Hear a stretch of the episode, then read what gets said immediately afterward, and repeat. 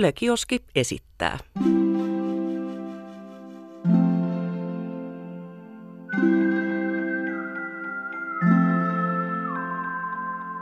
Tämä on täydellinen maailma ja Jussi Latvala. Astu peremmälle keskustan täydelliseen maailmaan. Tämä on maailma, jossa ihmiset eivät ole markkinoiden ja yhteiskunnan heiteltävinä, Täällä ihmiset itse määrittävät, mihin suuntaan omaa elämää kannattaa viedä. Samat fiksut sivistyneet kansalaiset myös itse päättävät, miten yhteiskuntaa kehitetään vieläkin täydellisemmäksi. Täydellinen maailma perustuu uusiutuvien luonnonvarojen, ei hiilen polttamisen varaan. Kun maatalous on kestävää, maa jää tuleville sukupolville entistä paremmassa kunnossa. Siksi täydellisessä maailmassa kotimainen ruoka nauttii erityistä arvostusta.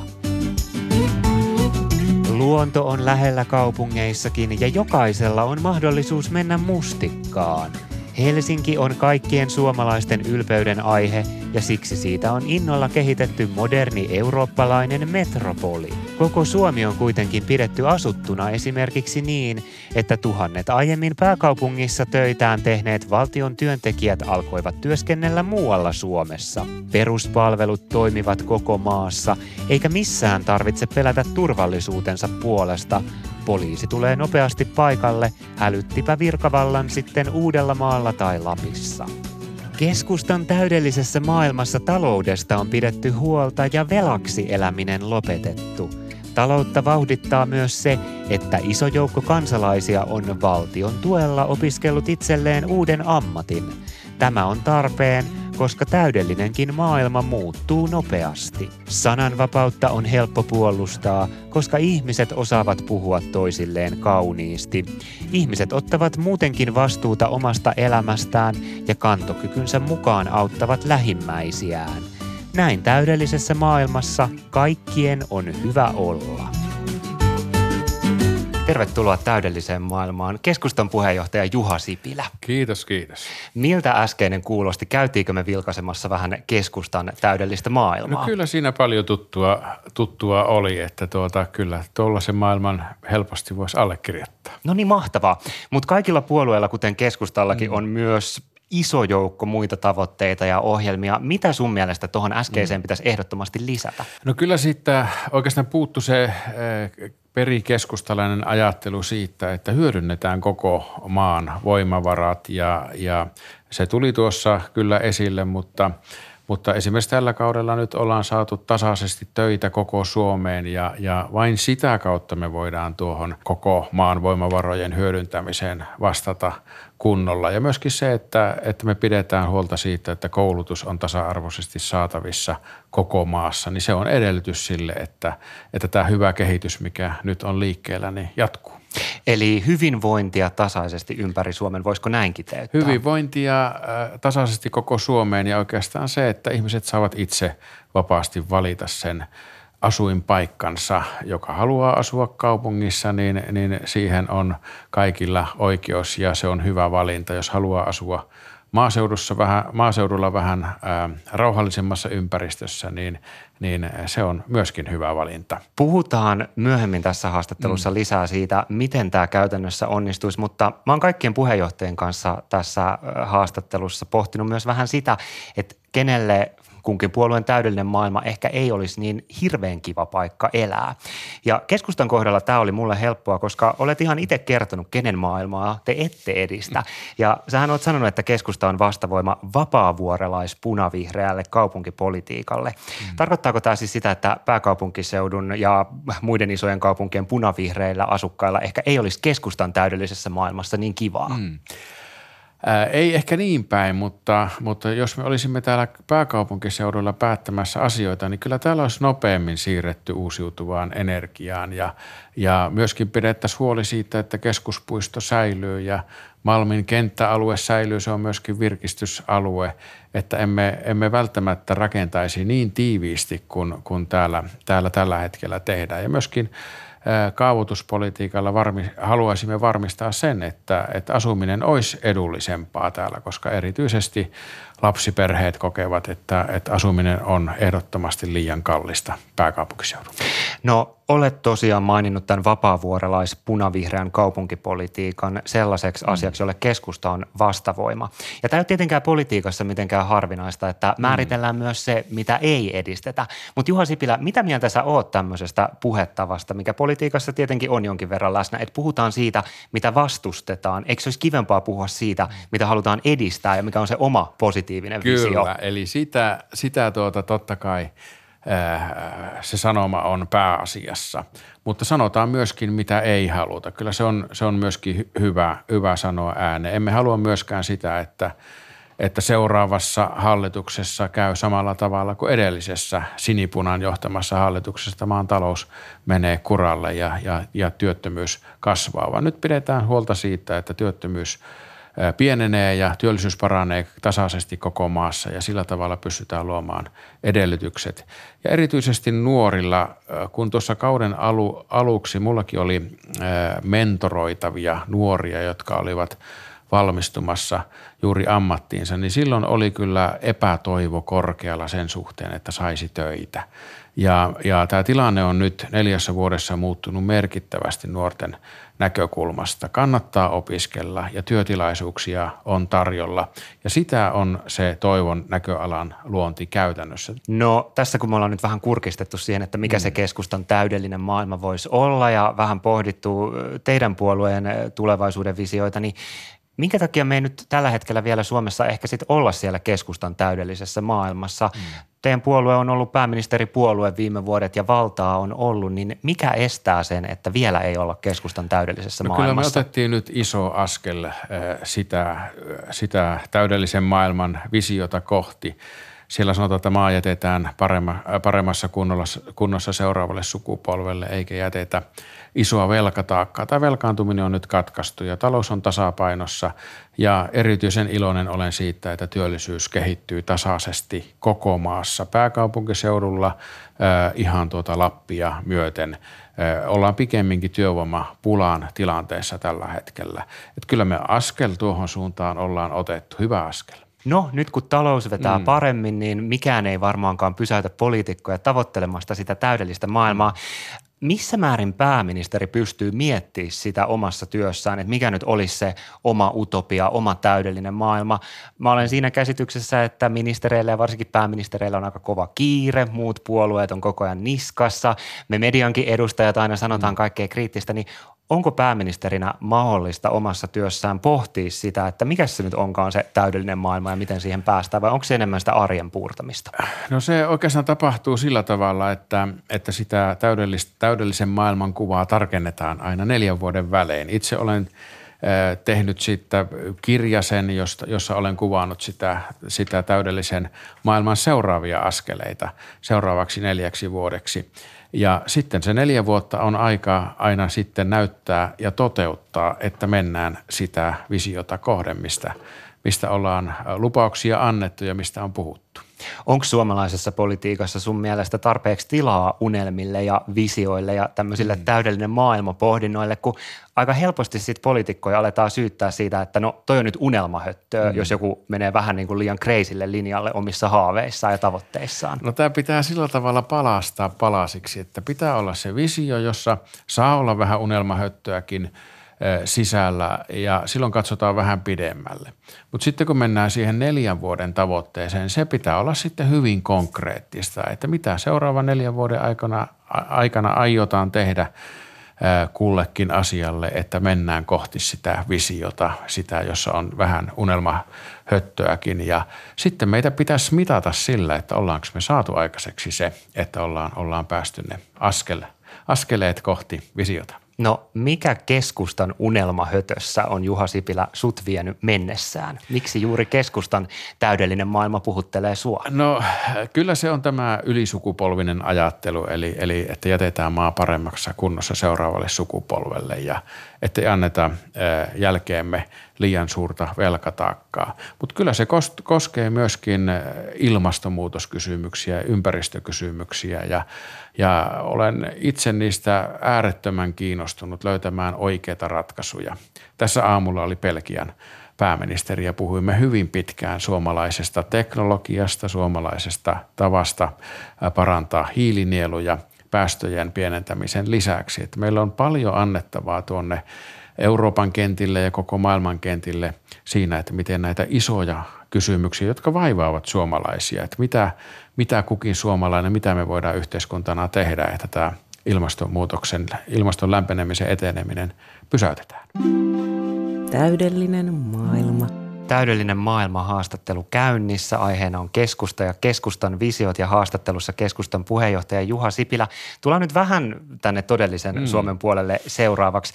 Keskustan yksi kantavia teemoja, mistä me ollaan jo tässä vähän puhuttukin ja sivuttu, on se, että koko Suomi yritetään pitää mahdollisimman elinvoimaisena. Tämä näyttää olevan hirveän vaikea tehtävä, koska koko ajan ihmisiä pakkautuu enemmän kaupunkeihin ja monella maaseutupaikkakunnalla ollaan huolissaan siitä, että väki ja varsinkin nuoret ö, muuttaa pois, muuttaa kaupunkeihin. Mitä keskustalle tarkoittaa tämmöinen tavoite kuin pidetään koko Suomi asuttuna? No se tarkoittaa juuri sitä, minkä eteen on tehty koko vaalikausi töitä. Eli, eli se, että työllisyystilanne paranee koko Suomessa. Ja tässä oli joku vuosi, kun kovin työvoimapula oli Kainuussa ja Lapissa ja Satakunnassa. Eli sellaisissa alueilla, missä, missä on ollut hyvin vaikea työttömyysaste, huidellut siellä 20 prosentissa. Ja täällä on työttömyys puoliintunut näillä, näillä vaikeasti aikaisemmin työllistyneillä alueilla. Ja, ja tämä on juuri sitä oikeaa aluepolitiikkaa ja oikeaa ajattelua minun mielestä – että Lappi elää turismilla ja, ja luontaistaloudella ja, ja ne täytyy sovittaa elämään toistensa kanssa. Meillä on joku Vaasan alue, joka elää nyt tästä uusiutuvasta energiasta ja, ja, ja on, on niin tihkuu suorastaan elinvoimaa. Ja sitten jossakin Itä-Suomessa tehdään Suomen korkeinta puukerrostaloa ja – ja ollaan, ollaan niin kuin vahvoja puun käyttämisessä ja, ja hiilen sitomisessa puuhun pitemmäksi ajaksi.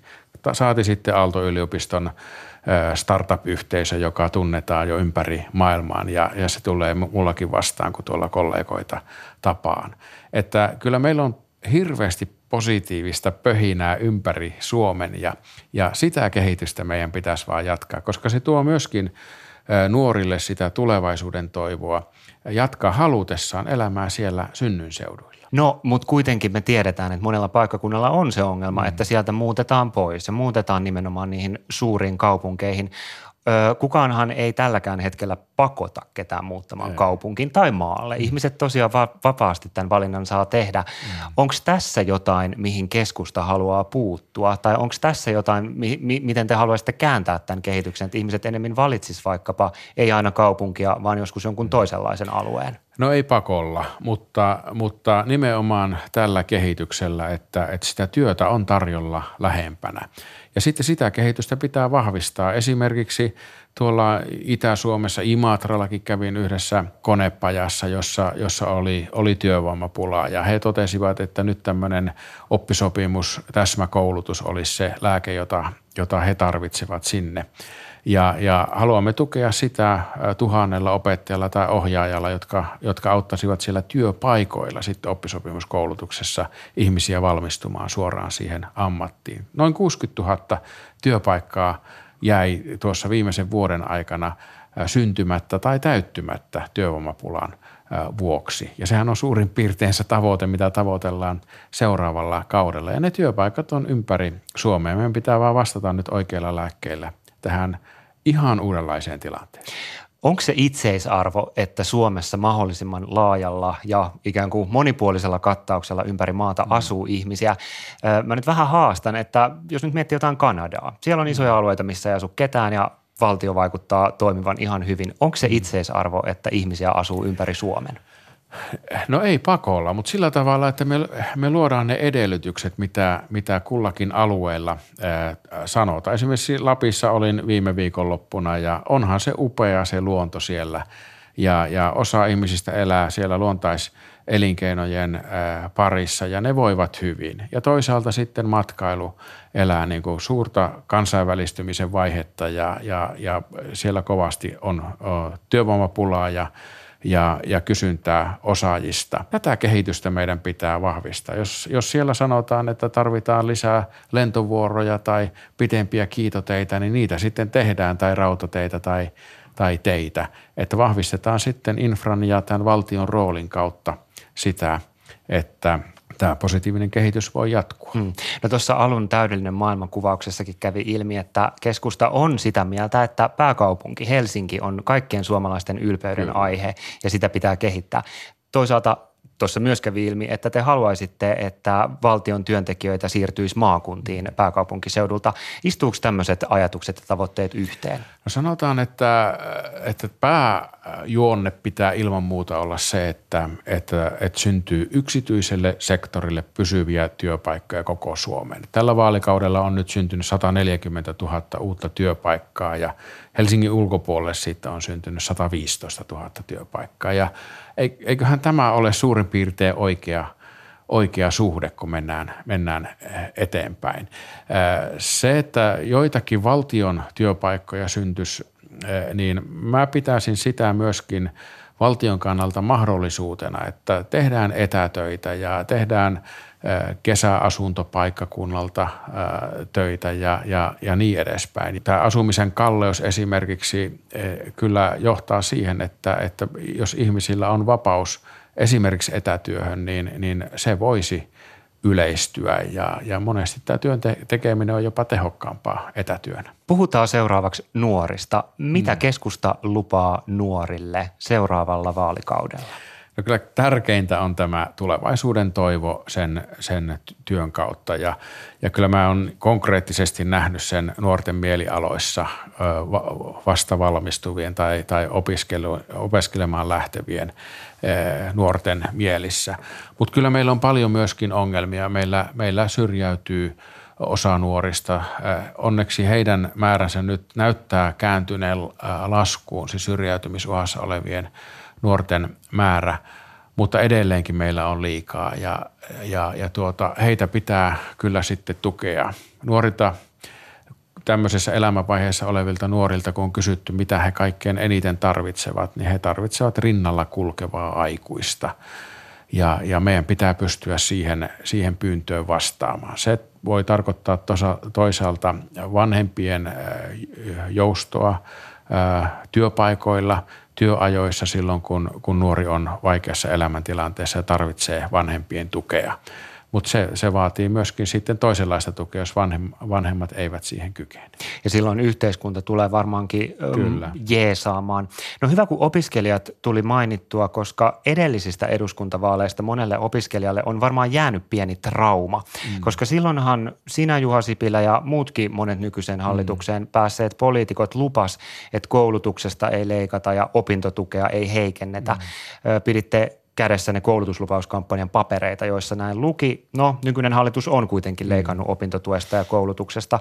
Miksi nyt pitäisi sitten luottaa siihen, mitä mm. poliitikot lupaa? Joo, valitettavasti eh, viime eh, tai tällä kaudella ei pystytty kaikkia lupauksia pitämään. Että se talouden tilanne oli paljon synkempi kuin – mihin olimme varautuneet. Että itsekin lähdin siitä, että noin kolmen miljardin leikkaukset julkisessa taloudessa yhteensä riittävät ja valtiovarain, valtiovarainministeriön virkamiehet toivat seitsemän miljardin leikkauslistan minulle eteen, kun, kun rupesin hallitusneuvotteluja käymään ja niihin valmistautumaan.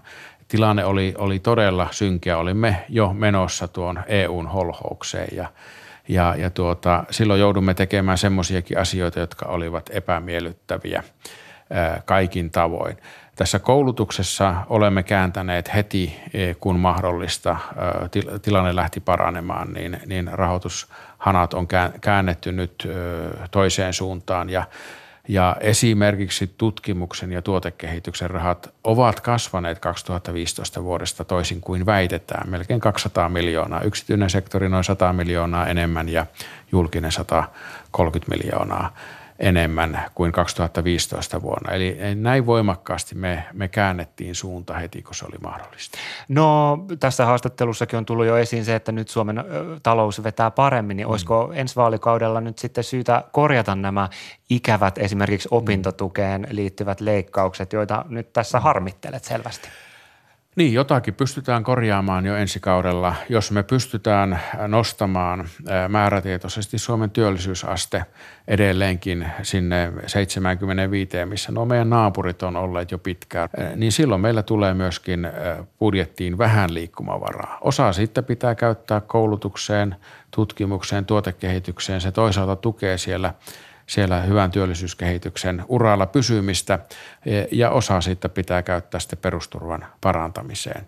Kyllä esimerkiksi perheellisten opiskelijoiden asemaa parannettiin merkittävästi tällä, tällä vaalikaudella, että jotakin positiivista on, on tehty tuonne opiskelijoiden arkeenkin. Mutta ymmärränkö nyt oikein, että jos työllisyysastetta saadaan ylöspäin, niin silloin opintotukeen tehdyt leikkauksetkin voidaan peruta keskusta, keskustan mielestä? Niin sitten voidaan, voidaan tehdä perusturvaan parannuksia parannuksia. Se, että, että mihin äh, se, se sitten, sitten riittää, niin arviomme on, että noin 500-600 miljoonaa euroa pystytään perusturvan puolella parannuksia tekemään. Opintotukihan kuuluu myöskin tähän kategoriaan. Hyvä. Puhutaan lopuksi vielä siitä, miten nuoret näkyy eduskunnassa ja politiikassa ehkä mm. laajemminkin. Alle 30-vuotiaat on hyvin aliedustettuna nykyisessäkin eduskunnassa. Sieltä taitaa löytyä vain yksi 90-luvulla syntynyt kansanedustaja. Sen sijaan Suomen poliittiseen järjestelmään on rakennettu sisään se, että alueellisesta edustavuudesta pidetään huolta. Eli pidetään huolta siitä, että tulee kansanedustajia Lapista ja tulee Helsingistä.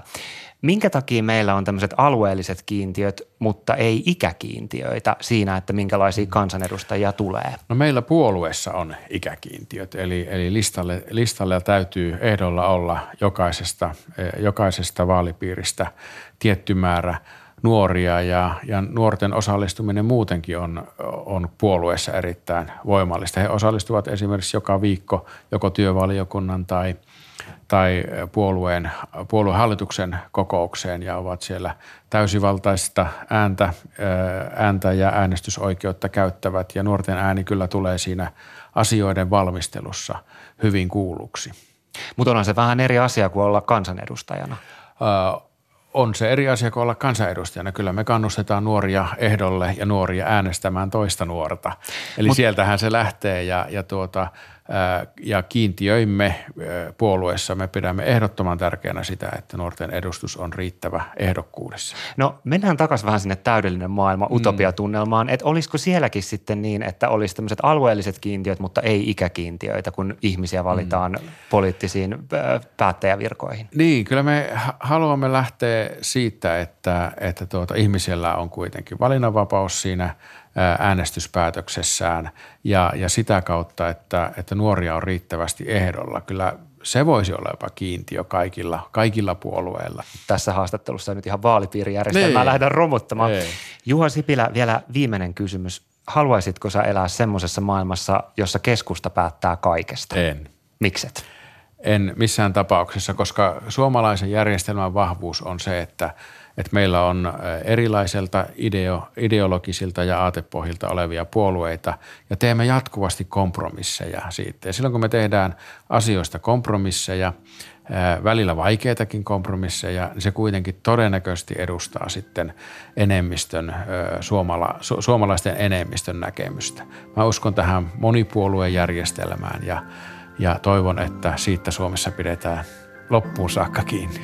Hyvä. Kiitos haastattelusta Kiitos. keskustan puheenjohtaja Juha Sipilä. Kiitos.